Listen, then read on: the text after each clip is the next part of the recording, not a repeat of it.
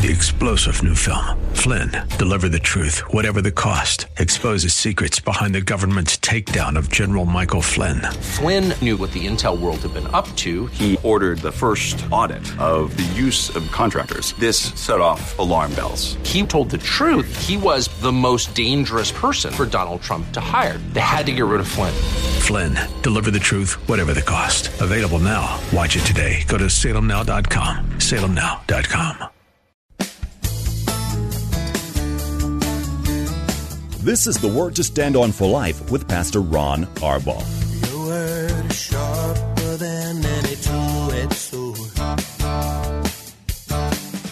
And it cuts deep into my heart. The Word to Stand On for Life is a radio ministry of Calvary Chapel in San Antonio. A live call in show here to help you answer your questions about the Bible and how to apply the Word to your daily life. For more information on Calvary Chapel, visit our website, calvarysa.com. Get your Bible questions ready and call in now to 210 340 9585. It's The Word to Stand On for Life with Pastor Ron Arbaugh.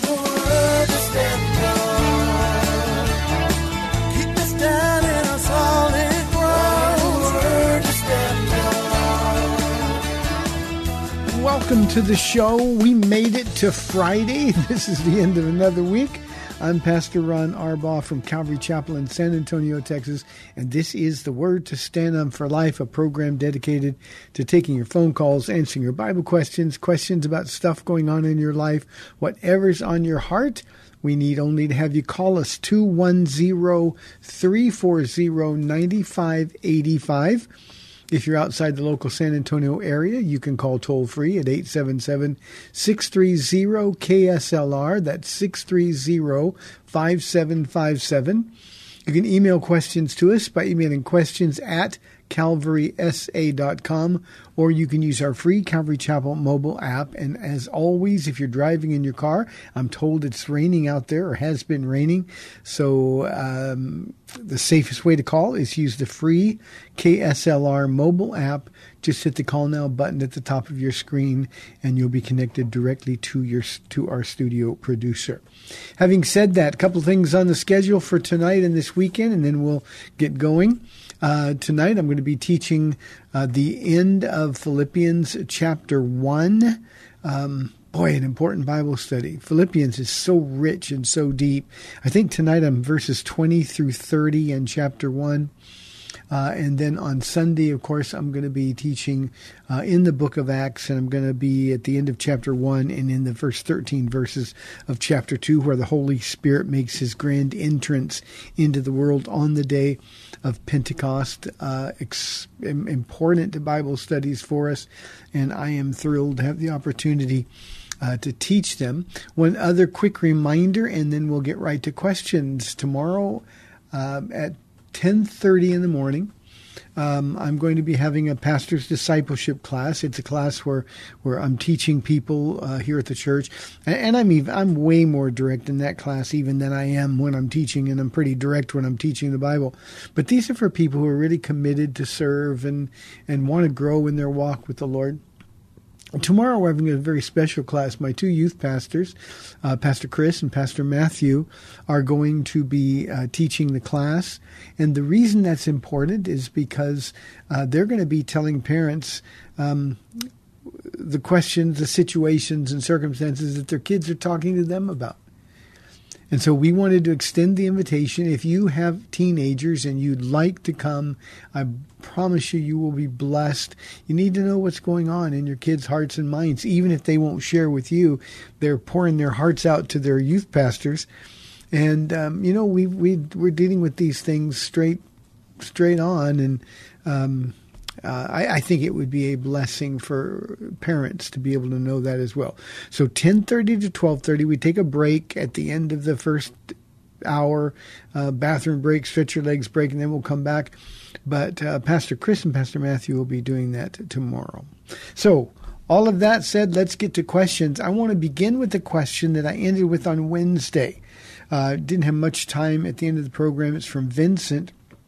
And just to remind you the question, Uh, your church doesn't allow dancing or other expressions of worship. I think you're quenching the spirit.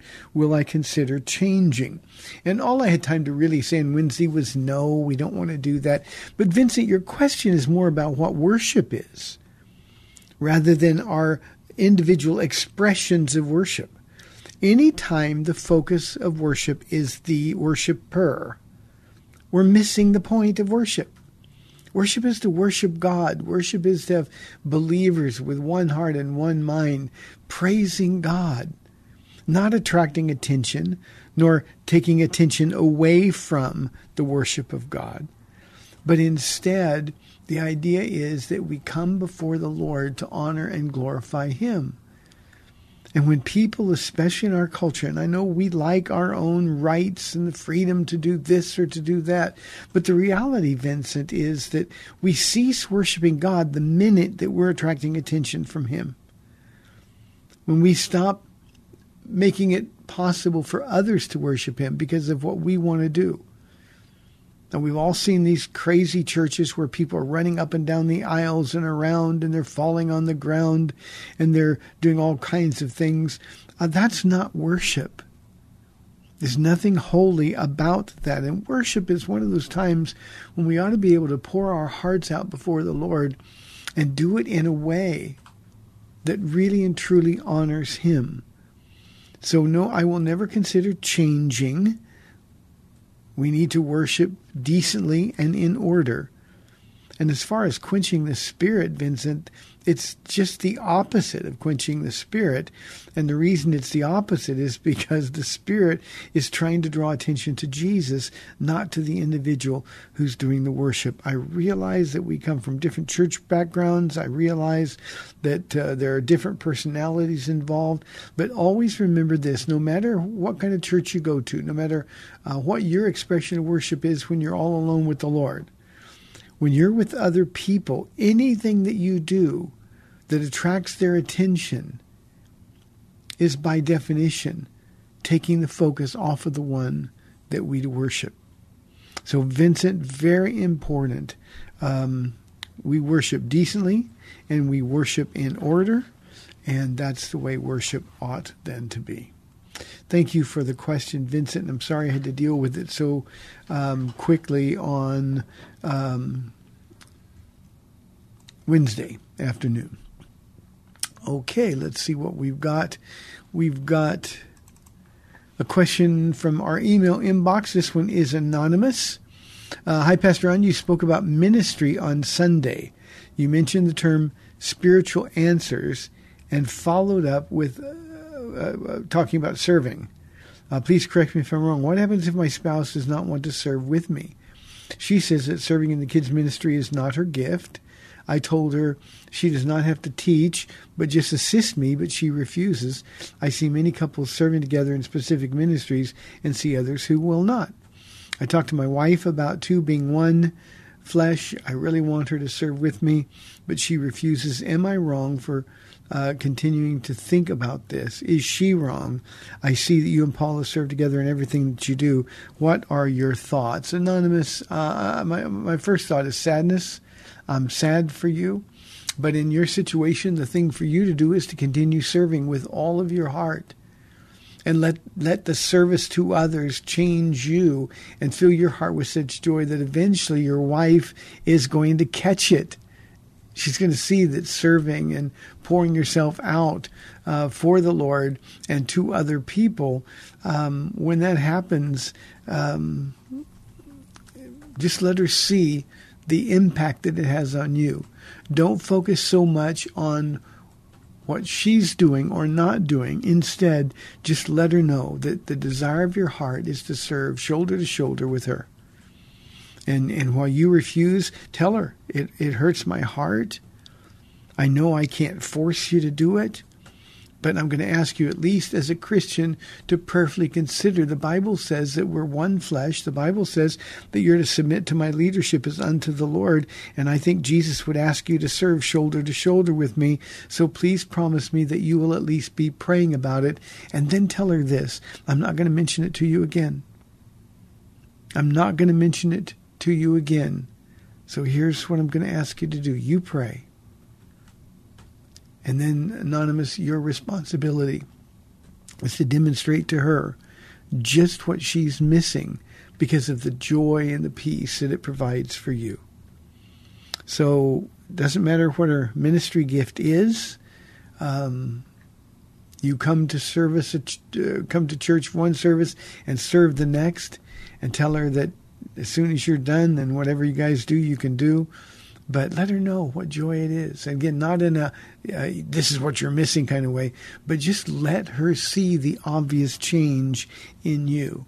One of the things that I love so much about our church uh, Anonymous is that we have so many husbands and wives serving together. And in fact, in many cases, we have them serving alongside their children. What a wonderful example that is uh, to, to set for your children to see mom and dad growing together, serving the Lord together. And they'll know that, that your Jesus is real, that your Jesus is worth having. And that's really something that we focus on here. Um, just let her know, I really want you to serve with me. It hurts me that you won't do it.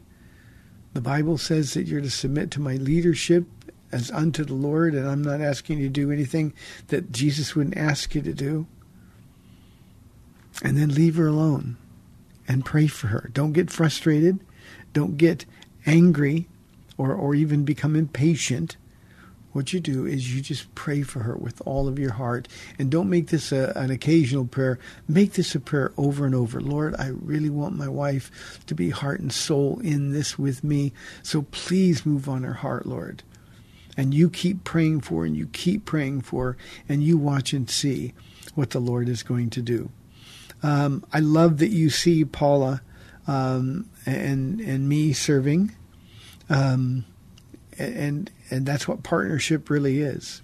So those are my thoughts, and um, I don't know who you are, but I will be praying for you as well. Here is a question from Ronnie from our email inbox. Pastor Ron, how long should our prayers be? Ronnie, this is one of my favorite subjects. Thank you for asking. Then she says, "Is how should we pray?" My wife taught me the ACTS method, uh, which is adoration, confession, thanksgiving, and supplication. Nice outline. And there's also the pray method, which is praise, repent, ask, and yield. What is the biblical answer? Ronnie, the, the, the very first thing our prayer should contain, and this is just remember, I'm not one of those people who thinks that we have to schedule time in a dark room or be on our knees in order to pray. But the idea is to wake up with thanksgiving. The Apostle Paul says, with thanksgiving, make your request known to God. So if your heart's not grateful, then your requests aren't going to be heard. So just just remind him. Um, uh, he doesn't need to be reminded. I'm using human language. Just remind him of all the goodness that he's demonstrated in your life and how grateful you are for it. Thank him for dying for your sins. Today, when Paula and I were praying together, uh, when when she started to pray, um, she said, Lord, we thank you for dying for our sins, for taking my place on the cross. And you know, we've been walking with the Lord for a very long time, Ronnie. And when um, sometimes we can forget the basic things, but that's the one thing that we can all be grateful for every single day. So, um, whatever method you use, it should begin with thanksgiving and one of the things that we can be thankful for the most is that we can come before Him and repent. God, forgive me of my sins. And I think we need to be specific. Lord, yesterday I lost my temper and I'm so sorry because I misrepresented you. Yesterday I, I had these lustful thoughts and I thought about them. I, I let them dwell too long, Lord. Please forgive me. I'm sorry. And Lord, I want my prayers to be heard. And then we can say, Thank you that I can come to you, confess my sins, and be forgiven, and my, my relationship with you be perfect and completely restored all over again. Now, Ronnie, from that point forward, I don't think there should be a formula. Just talk to him. Just talk to him. He knows your heart. He knows everything that you're going to pray, even things that you're not sure about yet. So just talk to him. Open your heart and speak to him. Jesus said that, that he calls us friends. So speak to your friend and talk to him about it. So again, I'm not a big formula person. I do things the same way, Ronnie, uh, in my prayers, but I do that because that way I don't forget things and I don't forget people. So, um, but but but other than that, I, I just don't think uh, that we need a formula. The question that I was smiling over: How long should our prayers be? Uh, I think we could be a lot more effective in our prayers if our prayers were shorter. Um, I can pray for an hour if I'm walking with the Lord or something, and I can pray for one or two things or five things, or I can pray for 30 things. And I just don't think we need to go into excruciating detail. Ronnie, if you'll read the prayers in the Bible, they're very short and they're to the point. The problem with us is that we pray, we remind Jesus of stuff that he doesn't need to be reminded about. We fill in details that he already knows. So all we have to do is, Lord, and, and I'm just going to give an example. We've got some people here at the church who are physically hurting. Some of them uh, with with uh, uh, fatal illnesses. Um, others of them in serious condition. Uh, others who have who've uh, struggled with um, the, the, same kind of condition for a very long time, and their lives are filled with pain and difficulty. And uh, I don't need to tell God all of those things. So what I like to do is mention them by name, even though He knows the name. I just want to pray for them by name and ask God's mercy and His kindness and His healing touch on them. And I ask for Him to sustain them during the, the, the most difficult times. But Ronnie, I, I just said that, and I, I said it in, I don't know, 18 seconds. So uh, we don't really have to go into all kinds of details. So uh, I think we actually hurt ourselves when prayer becomes long and when we use King James English. Um, we we say we repeat the same things over and over. We will say Lord God, Father God. We don't have to do that. They know who we're talking to. So just talk to them routinely. Talk to them, eh, or talk to the, the, the Father, the Son, and the Spirit in a way that you would talk to any other intimate friend and just pray. But the prayers don't have to be long and they don't have to be detailed, nor do they have to be loud. You know, we're told that the effective, fervent prayer of a righteous man or woman availeth much. And so we think fervent is I'm going to shout and I'm going to sweat and I'm going to. We don't have to do all that. All we have to do is pray. But but talk to the Lord. They do not have to be long and they don't have to be filled with a bunch of details. So it's very, very important. So uh, I think that's the biblical answer. I can tell you one thing, Ronnie, that changed my uh, prayer life. Uh, it's now a long time ago uh, when I taught for the Lord's model of prayer. Our Father, which art in heaven, hallowed be thy name. And, and um, you know, um, I, I didn't often use that outline. Um, but but when I studied it and was teaching it, um, I made a concerted effort to pray that prayer, not just in um, you know continual repetition, but um, just to stop and think about it. You know, in the Psalms, there's a word Selah, S E L A H, that you'll run into often, and that's a pause. It says, before going on, think about this, meditate on this. And so if if I'm praying our Father, which art in heaven, all I have to do is say, uh, meditate on, Lord, you're my Father. An earthly father who loved me in his own inadequate way, but I never really felt loved. But you've made me feel loved from the moment you're my father, and the sense of privilege is there. And then you can go on throughout that entire thing. Give us this day our daily bread. Lord, thank you for providing for my daily needs. Provide again today, Lord, for my daily needs, and I'll trust you for tomorrow as well.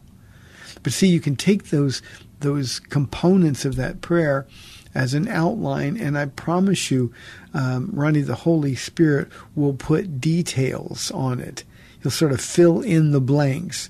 And it changed my prayer life. And graciously, um, um, I, I asked God for the gift of brevity, and He gave it to me. And I think my prayer life is much more effective as a result. Now, we all struggle with prayer, and there's spiritual interference every time we begin to pray, but just sort of soldier through it, persevere, and just talk to the Lord. And you're going to find that if it's just conversational, that it's not uh, so arduous and and you won't want to try to skip it or put it off till later. You can just talk to the Lord all throughout the day. Great, great question, Ronnie. Thank you very, very much. 340-9585. Here's a question from Randy from our email inbox. Hi, Pastor Ron. I read this article this morning and I would like your thoughts. This is regarding the Mormon Church. Why are there millions of people who follow this heresy? Please make sense of this. Thanks. Now, uh, this this article isn't long, but I'll just read it uh, quickly. The Church of Jesus Christ of Latter Day Saints said Tuesday it would back proposed federal legislation to safeguard same-sex marriages making the latest show of support uh, for the measure from conservative leaning groups. The nearly 17 million member Utah based Faith said in a statement that church doctrine would continue to consider same sex relationships to be against God's commandments, yet it said it would support rights for same sex couples as long as they didn't infringe upon religious groups' right to believe as they choose. Uh, here's the quote We believe this approach is the way forward as we work together uh, to preserve the principles and practice of religious freedom, together with the rights of LGBTQ individuals. Much can be accomplished to um, heal relationships and foster greater understanding. The church said in a statement posted on its website. Randy, this this is not heresy. This is just um, wicked and evil, but there's heresies in the Mormon church that are far worse, far worse than this. Just that Jesus is the spirit brother of Lucifer. Think about that. God the Father had a good son and a bad son. Jesus turned out to be the good son. The, the heresy is in changing the character, the nature of Jesus Christ, who is God the Son. And so there's a lot worse things, and why people follow it is simple. People will believe anything. People that won't believe the truth will believe anything. And honestly, Randy, the um, the reality is that most Mormons, um, like most Christians, don't really know the doctrinal positions of their church. They don't really know because they don't really care. I know Mormons who say, no, we, we serve Jesus. He died for our sins. Salvation is only through him. But they have no idea who the Jesus of the Mormon church is, and they're not interested because this is the way it's always been. And as I said, Randy, it's it's tragic because people sitting in churches, including the church I teach, and I teach Bible chapter by chapter, verse by verse, uh, they don't really dig into their Bibles ever. They come to church, they sit, they hear, but they don't learn, and they don't know what we believe. And the reality is, a whole bunch of people sitting in Christian, professing Christian churches in this country believe the same thing about gay and, and LGBTQ people as as the Mormon Church just did. This is a compromise. This is simply their way of saying, well, you know, we're still going to hold our position, but we're really not bad people. We understand you. And our message to them is repent. It's, it's interesting in Acts chapter 17 when the Apostle Paul goes to Mars Hill uh, at the Areopagus. Areopagus. Uh, Paul is laughing at me now, I know. Um, Paul says, But in these last days, God requires men everywhere to repent. And our message needs to be a message of, of faith in Jesus Christ, salvation by grace through faith, a gift from God, but a gift that requires us to repent of our sin. And unfortunately, most of the professing church world just doesn't think it's that big a deal. Live and let live. And why can't we all just get along? Uh, we're not supposed to get along. And so, uh, Randy, this is a horrible, horrible, horrible uh, statement. But as I said, uh, this isn't even close to the worst thing that the Mormon church believes. one of the reasons that I was asked many years ago when Mitt Romney was running for president, would I vote for him? I couldn't vote for anybody who thinks they can be a god of their own planet. And Mormons believe that. How could you vote for somebody with that kind of, of, of illogical thought process? And yet there were a whole lot of Christians lining up to support him because at least he wasn't the other candidate when he was running against Barack Obama. So I hope that answers your question, Randy. Don't have any expectations of cults. The Mormon Church uh, is a religious cult, and um, I'm not surprised at all about that. So I hope that makes sense to you. Hey, we are coming up to the end of the first half of the program. We would love your live calls and questions.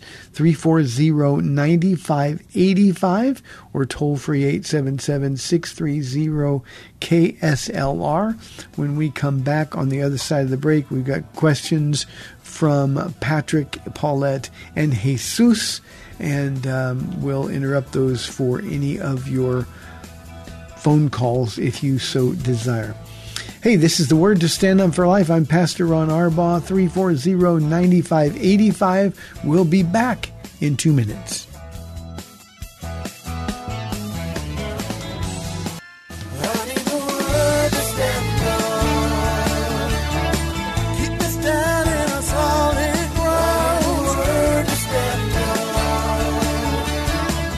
Welcome back to the Word to Stand On for Life. We're taking your calls at 340 9585 or toll free 877 630 KSLR. Now, here's Pastor Ron Arbaugh. Welcome back to the program. We have 30 minutes left in the week. I understand it's going to be cold tomorrow, so it'd be a good place to be at our pastor's discipleship class tomorrow at 1030. Uh, I know I said that I was going to start with the questions, but I've had several questions. What? I've got a phone Yeah, call? no, no, you're good. Um, uh, I, I got a question that I've been I've sort of been inundated with other pastors, uh, Calvary Chapel guys, but this is a, a question that I got yesterday. It's from Rodney, and so because it's fresh in my mind, um, I want to I want to start with it for this half of the program. Rodney says, Did you see the Jeopardy show when they attributed Hebrews to Paul? There's a huge online controversy over it. Rodney, I did, obviously. Now, let me share a little bit. So, uh, I mean, I know exactly the time. Paula and I are sort of Jeopardy experts, and by that I mean not that we answer the questions right, but but we like it. We we DVR it every day so we can sit and watch it together. And we've been doing that for a very, very long time. So uh, I like information stuff like that.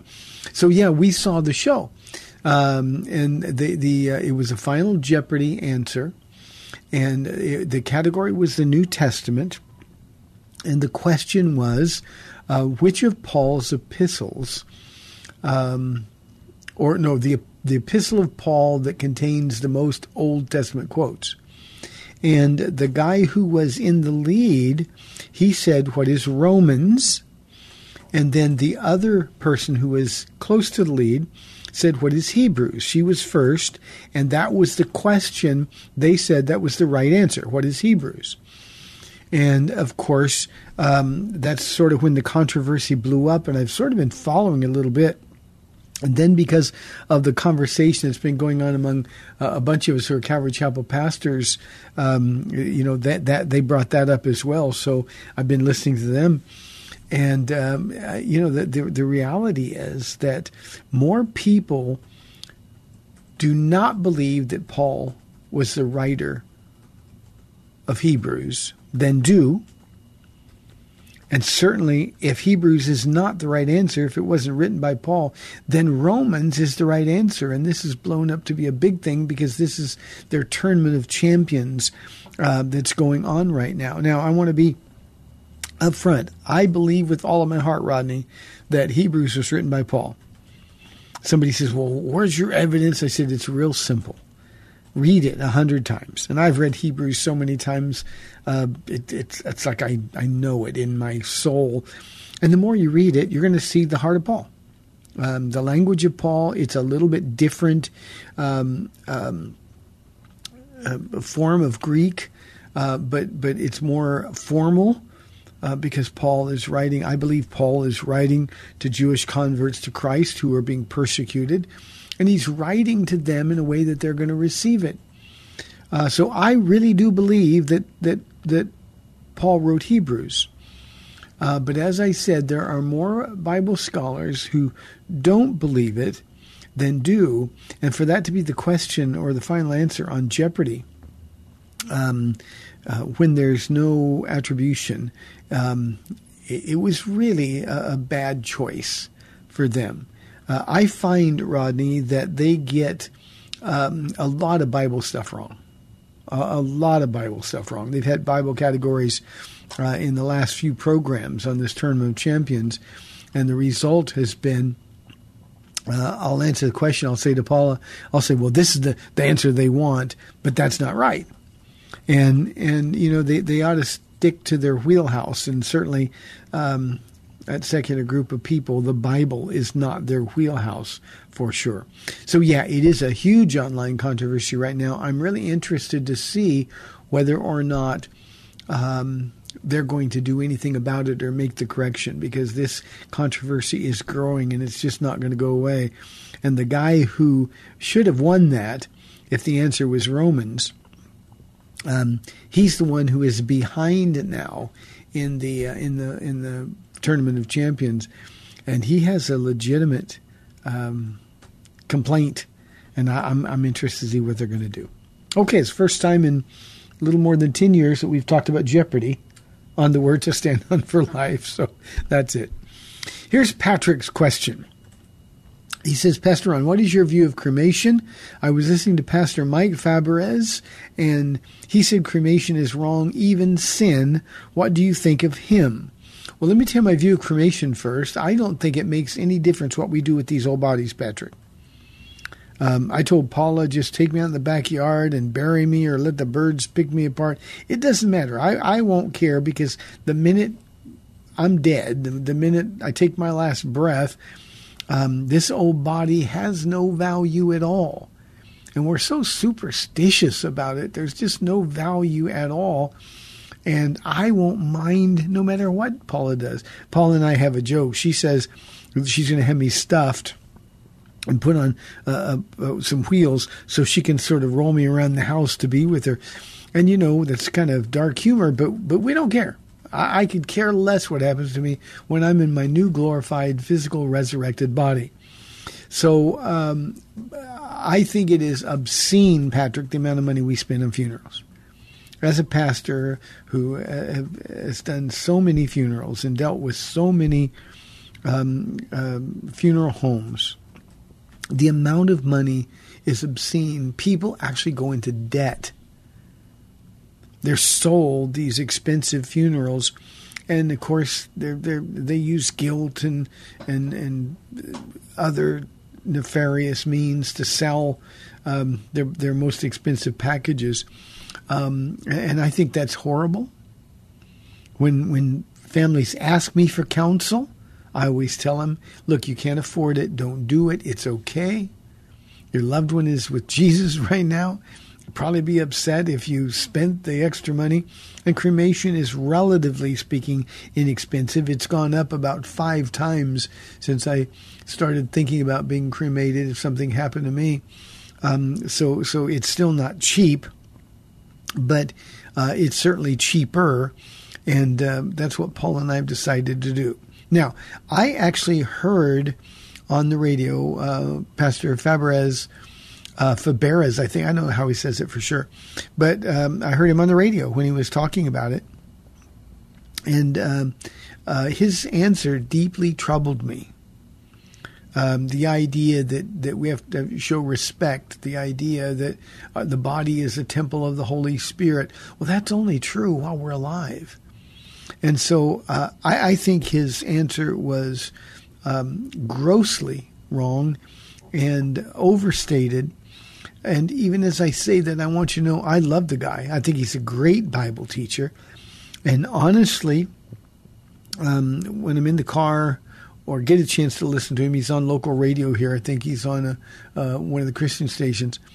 Uh, I hear him um, with some frequency because uh, uh, I'm in the car a couple times during the week at the same time, and his radio show comes on. And I like him. I've never heard him say anything that I disagreed with until this on cremation. So I think he is a really gifted Bible teacher. Um, I have no issues with with anything that he said except this teaching on cremation. Uh, I think these old bodies, Paul says, outwardly we're wasting away. And the idea is we will absolutely be thrilled, absolutely be thrilled to uh, shed these old bodies. And I can't wait. I can't wait. So thank you, Patrick, for the question. Here is Paulette's question. Why does the Bible say that you must be baptized to be saved instead of just being saved by grace? Paulette, you, it, it doesn't say that anywhere. Now, I realize there's some place, Acts chapter 2, I'm going to be getting to it in a couple of weeks. Um, um, repent and be baptized for the remission of sins, Peter says. But that's not anything more than a cause and effect. Repent of your sins, believe in Jesus, and be baptized because you're saved, not to get saved. Um, um, we're told also that uh, whoever believes and is baptized will be saved. And then it says in the very next verse, whoever believes, I'm sorry, but whoever does not believe will be condemned. Very next, in the same sentence. So if baptism was required for salvation, then that sentence would read, whoever believes and is baptized will be saved, but whoever doesn't believe and is not baptized won't be saved. But it says only the one who is who does not believe will be condemned. So the idea we have to understand the the, the context and the timing when these were written. Jews understood baptism. It was a Jewish ritual. Um, um, the, the, the New Testament church um, was entirely Jewish at the beginning. Baptism was was a given. There was nobody there who argued about baptism. Should we or shouldn't we or how should we do it? Um, they got baptized because that's what they wanted to do. That's what Jesus said to do, and they wanted to do it. Um, but but in the first century church, everybody understood that baptism was something that we do not to get saved, but a response to the gift of salvation and it's an act of obedience. And so we read Paulette from people.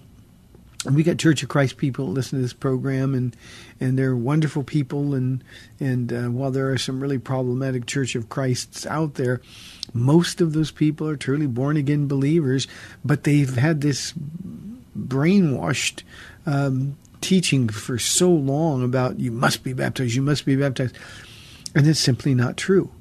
That that would contradict.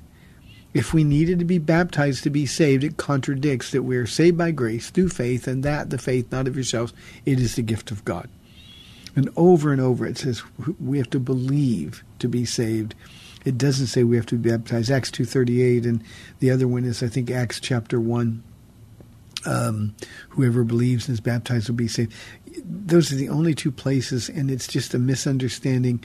This is why Paulette we need to be workmen and workwomen who rightly divide the Word of God.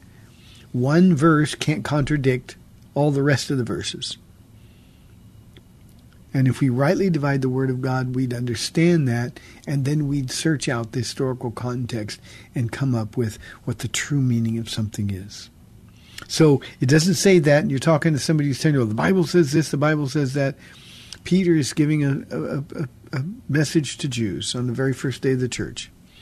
Uh, I'm going to get to that message not this Sunday, but a week from Sunday. I'm just starting chapter two this this Sunday, and he's going to say, you know, he's he, he he basically points a finger at him and says, "You killed God," and the Holy Spirit falls and convicts them, and basically they say, "Brothers, we're busted." So what do we do now? And Peter said, Repent and be baptized for the remission of your sins. And he tells them the times of refreshing will come upon them, and, and that's the salvation that, that is a gift to all. So his Jewish audience would have understood completely what that is. Paulette, good question. Thank you very, very much. 340-9585 for your live calls and questions. Jesus says, How can I be sure I am in God's will?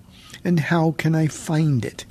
Jesus, this is a question that we get a lot on this program, and it's a question every Christian has at some point to some degree in their walk. We want to know, we got to know, we got to know. Here's what I'm going to tell you, and it's probably not going to be a very satisfying answer, but it will give you peace if you'll just embrace it by faith. Here's the answer you hang out with Jesus, and you cannot miss God's will for your life. Jesus said, My sheep know my voice. I call them by name and they follow me. If you're really, truly following Jesus, then how can you miss his will? It's impossible to miss his will if you're following Jesus. Now, I understand, Jesus, that if we uh, are doing what we want instead of what God wants, then we're going to miss his will. But you see, if you're with Jesus, I say all the time, just be with Jesus. If you're with him, then his will is going to be set before you. Now, we know that his will is a pretty narrow path. Jesus himself said that of the road to salvation. But the road to being in His will is even more narrow. We like to make multiple choices, we like options. God has a will, a perfect will for your life. And he wants you on that will. He's going to do everything that he can to keep you on that path. And if you are not on that path, then you're not walking with Jesus. Like he keeps walking and we veer off. You know, when my dad used to take me to places he'd always complain because he could never find me. As soon as he turned his back to me, I'm off somewhere. Well, a lot of us do that as Christians. So all you have to do is be in his will. How do you do it? Romans 12, 1 and 2. Paul says, I urge you, brothers, in view of God's mercy, considering everything that God, God's done, offer your bodies as living sacrifices, holy and pleasing to the Lord. You're saying, Jesus, today I'm yours. You get up tomorrow and say, Jesus, today I'm yours. And then you walk in holiness, pursue holiness, the Bible tells us, because without holiness, no one will see the Lord. So we want to please the Lord. That means we got to say no to our flesh so that we can say yes to Him. And when we're walking with Him, and let's just say for a moment, Jesus, you mess up. All you have to do is say, God, I messed up. Please forgive me. I'm sorry. I don't want to do that again. And you're right back in His will. And see, faith requires that we walk in God's will. Jesus, let me take an extra three minutes here to share with you um, how this really became a part of my life. You know, as a pastor leading a church, there are all kinds of things that I think the Lord has asked us to do. It, it goes back to a free school or a, a free doctor's office, um, um, manor house, all, all the other things that we do here. Everything that we do here is for free. And nobody else does that. But when the Lord was was speaking to my heart, this is what I want you to do, and we would take these steps of faith. I'm telling you, Jesus, every single one of those steps of faith was met with a test. 1 Corinthians 4 2 says it's required that every man given a trust by God must prove faithful. And so in the middle of the test, God was testing my faith. How would I respond when it looked like maybe I made the wrong decision? How would I respond when people came up and said, This isn't of God? God wouldn't do things free. Nobody does these things free. Those were tests. And there were times when we just we had no money at all, Jesus. None. And I'm thinking, Lord, was I wrong? Did I blow it? And God shows off at just the right time. And now, after all of these years, we kind of get used to sometimes doing without. We're in these times of testing. And yet, Jesus' response to me was, Well, you're with me today, right? Yes, Lord, I'm with you today. How could I miss God's will if I'm walking with Jesus. So, Jesus, just walk by faith. Follow Jesus. Here's the best news, and I'll quit with this. If your heart is right with God, the decisions you make don't have to be right. Don't put pressure on yourself to be right. Just be right with God. And if your heart is right with Him, and if you make a mistake, and believe me, this pastor has made a lot of mistakes, God simply stops me in my tracks, turns me around, and says, let's go together the other direction. And I so appreciate that. It demonstrates just how much He loves me and how much He loves the work that we're doing here. So, Jesus, thank you for the question. Here is a question coming in from, let me see here.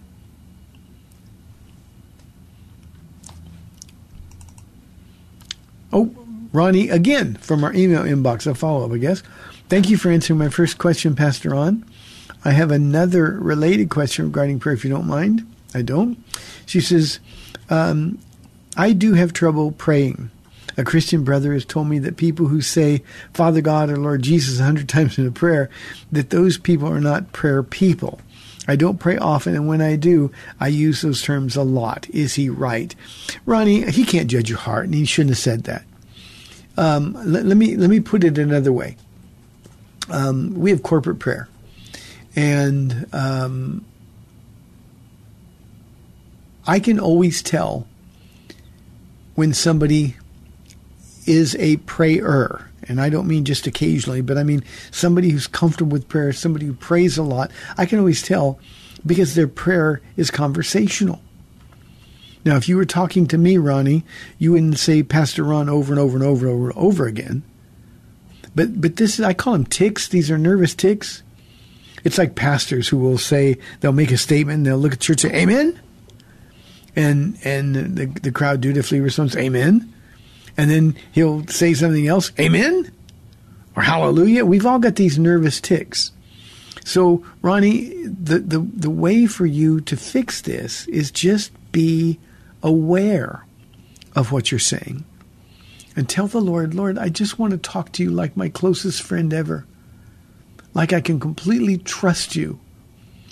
And He'll change the way you pray. Now, Ronnie, let me give you some advice that I've given our church, I'll bet a dozen times. We all have these recording devices that we carry around our telephones. So record your prayers, put it on record, and then forget it's there, and then just pray. Just pray normally. And then listen to your prayer. And you're going to be aware of the things that you repeat, things that you say over and over and over. So, um, again, if you're conversing with Jesus, you don't have to keep calling him by name. There are times when you're going to want to, Lord, I love you so much. Thank you, Jesus. But you don't have to keep saying it over and over. It's simply a nervous tic, and certainly nobody should judge your heart for that. Um, and and when when typically when people um, fall into those habits, you can tell that they don't pray a lot. There's another word, Ronnie, that uh, you can listen for when you record your prayers. Um, the word is just. We Christians, and this is true, especially of Calvary Chapel people. Lord, we just want to bless you, and I just come before you because I just want this, and oh Lord, I just want to, to praise your name. And we, we just say over and over and over. Those are just tics. And we need to be more conversational. I think the more conversational we are, the more genuine it is. In other words, let's talk to God like we actually know Him instead of talking to Him like He's a stranger. And even as I say that, Ronnie, don't feel guilty. Don't feel guilty in the least. Just God knows you're working through it. And I think what will happen as you get more conversational, you will just talk to the Lord more and that will be your prayer. One other comment, Ronnie, and then we'll close with one more question. Um, one of the things that I think all of us ought to do is come to corporate prayer. At your church, our church, we have corporate prayer uh, Saturday mornings at 9:30. Paula and I were always here. And I know it makes people nervous to pray in front of other people. But we have a really good, strong group that come, and they've been coming for a long time. And to hear how their hearts and their prayers have changed is such an unbelievable blessing. We have a young woman. Everybody's a young woman to me, but her name is Marilyn, and and to hear her pray now compared to the way she prayed when she started coming to corporate prayer several years ago is such a blessing. I can almost see the smile of Jesus. We have another lady named Phyllis. When she prays, I keep waiting for the walls to start shaking because she's praying the word of God and, and her heart is so right before the Lord. And I just love that. We have a, an African couple here and, and they will just sometimes start singing in, in, in their prayers. And it's just like the, the sweetness of God is all around us. And prayer is a great thing, a wonderful thing. And I guess we'd been doing it, I don't know, Paula could tell me maybe 10 years or more when the Lord said he wanted to start. You know, my schedule's really busy. And I thought, wow, one more thing. But it is the best hour of the week. Um, it's just a wonderful, wonderful time. So, Ronnie, don't let anybody judge you. Don't worry about what they think. Just pray. When you say, I don't pray often, change that. Take a walk with Jesus, walk around the house, talk to him.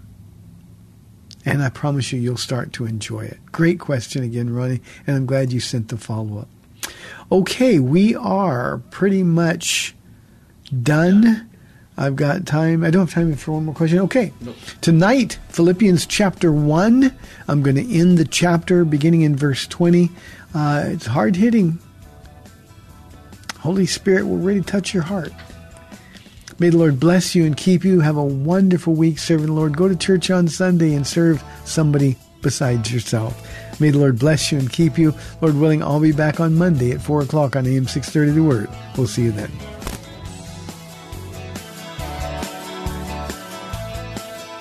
Thanks for spending this time with Calvary Chapel's The Word to Stand On for Life with Pastor Ron Arbaugh. The Word to Stand On for Life is on every weekday afternoon at 4, and Pastor Ron invites you to find out more about Calvary Chapel at calvarysa.com. The Word to Stand On for Life was sponsored by Calvary Chapel of San Antonio.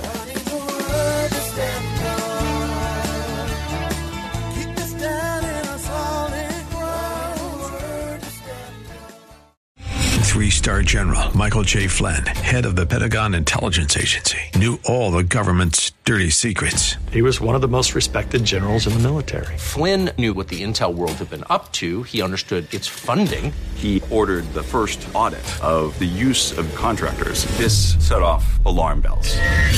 The explosive new documentary, Flynn, Deliver the Truth, Whatever the Cost, and covers the facts behind this scandal. Flynn told the truth. He was the most dangerous person for Donald Trump to hire. I find out the worst enemy that I'm going to face in my life is right here in America. They took my assessment and they wanted me to change it. And I was like, I'm not changing it. They had to get rid of Flynn. With in depth interviews, archival footage, and never before seen personal records of the man behind the headlines. I just felt like I was drowning. Flynn, deliver the truth, whatever the cost. Available now. Watch it today. Go to salemnow.com. Salemnow.com.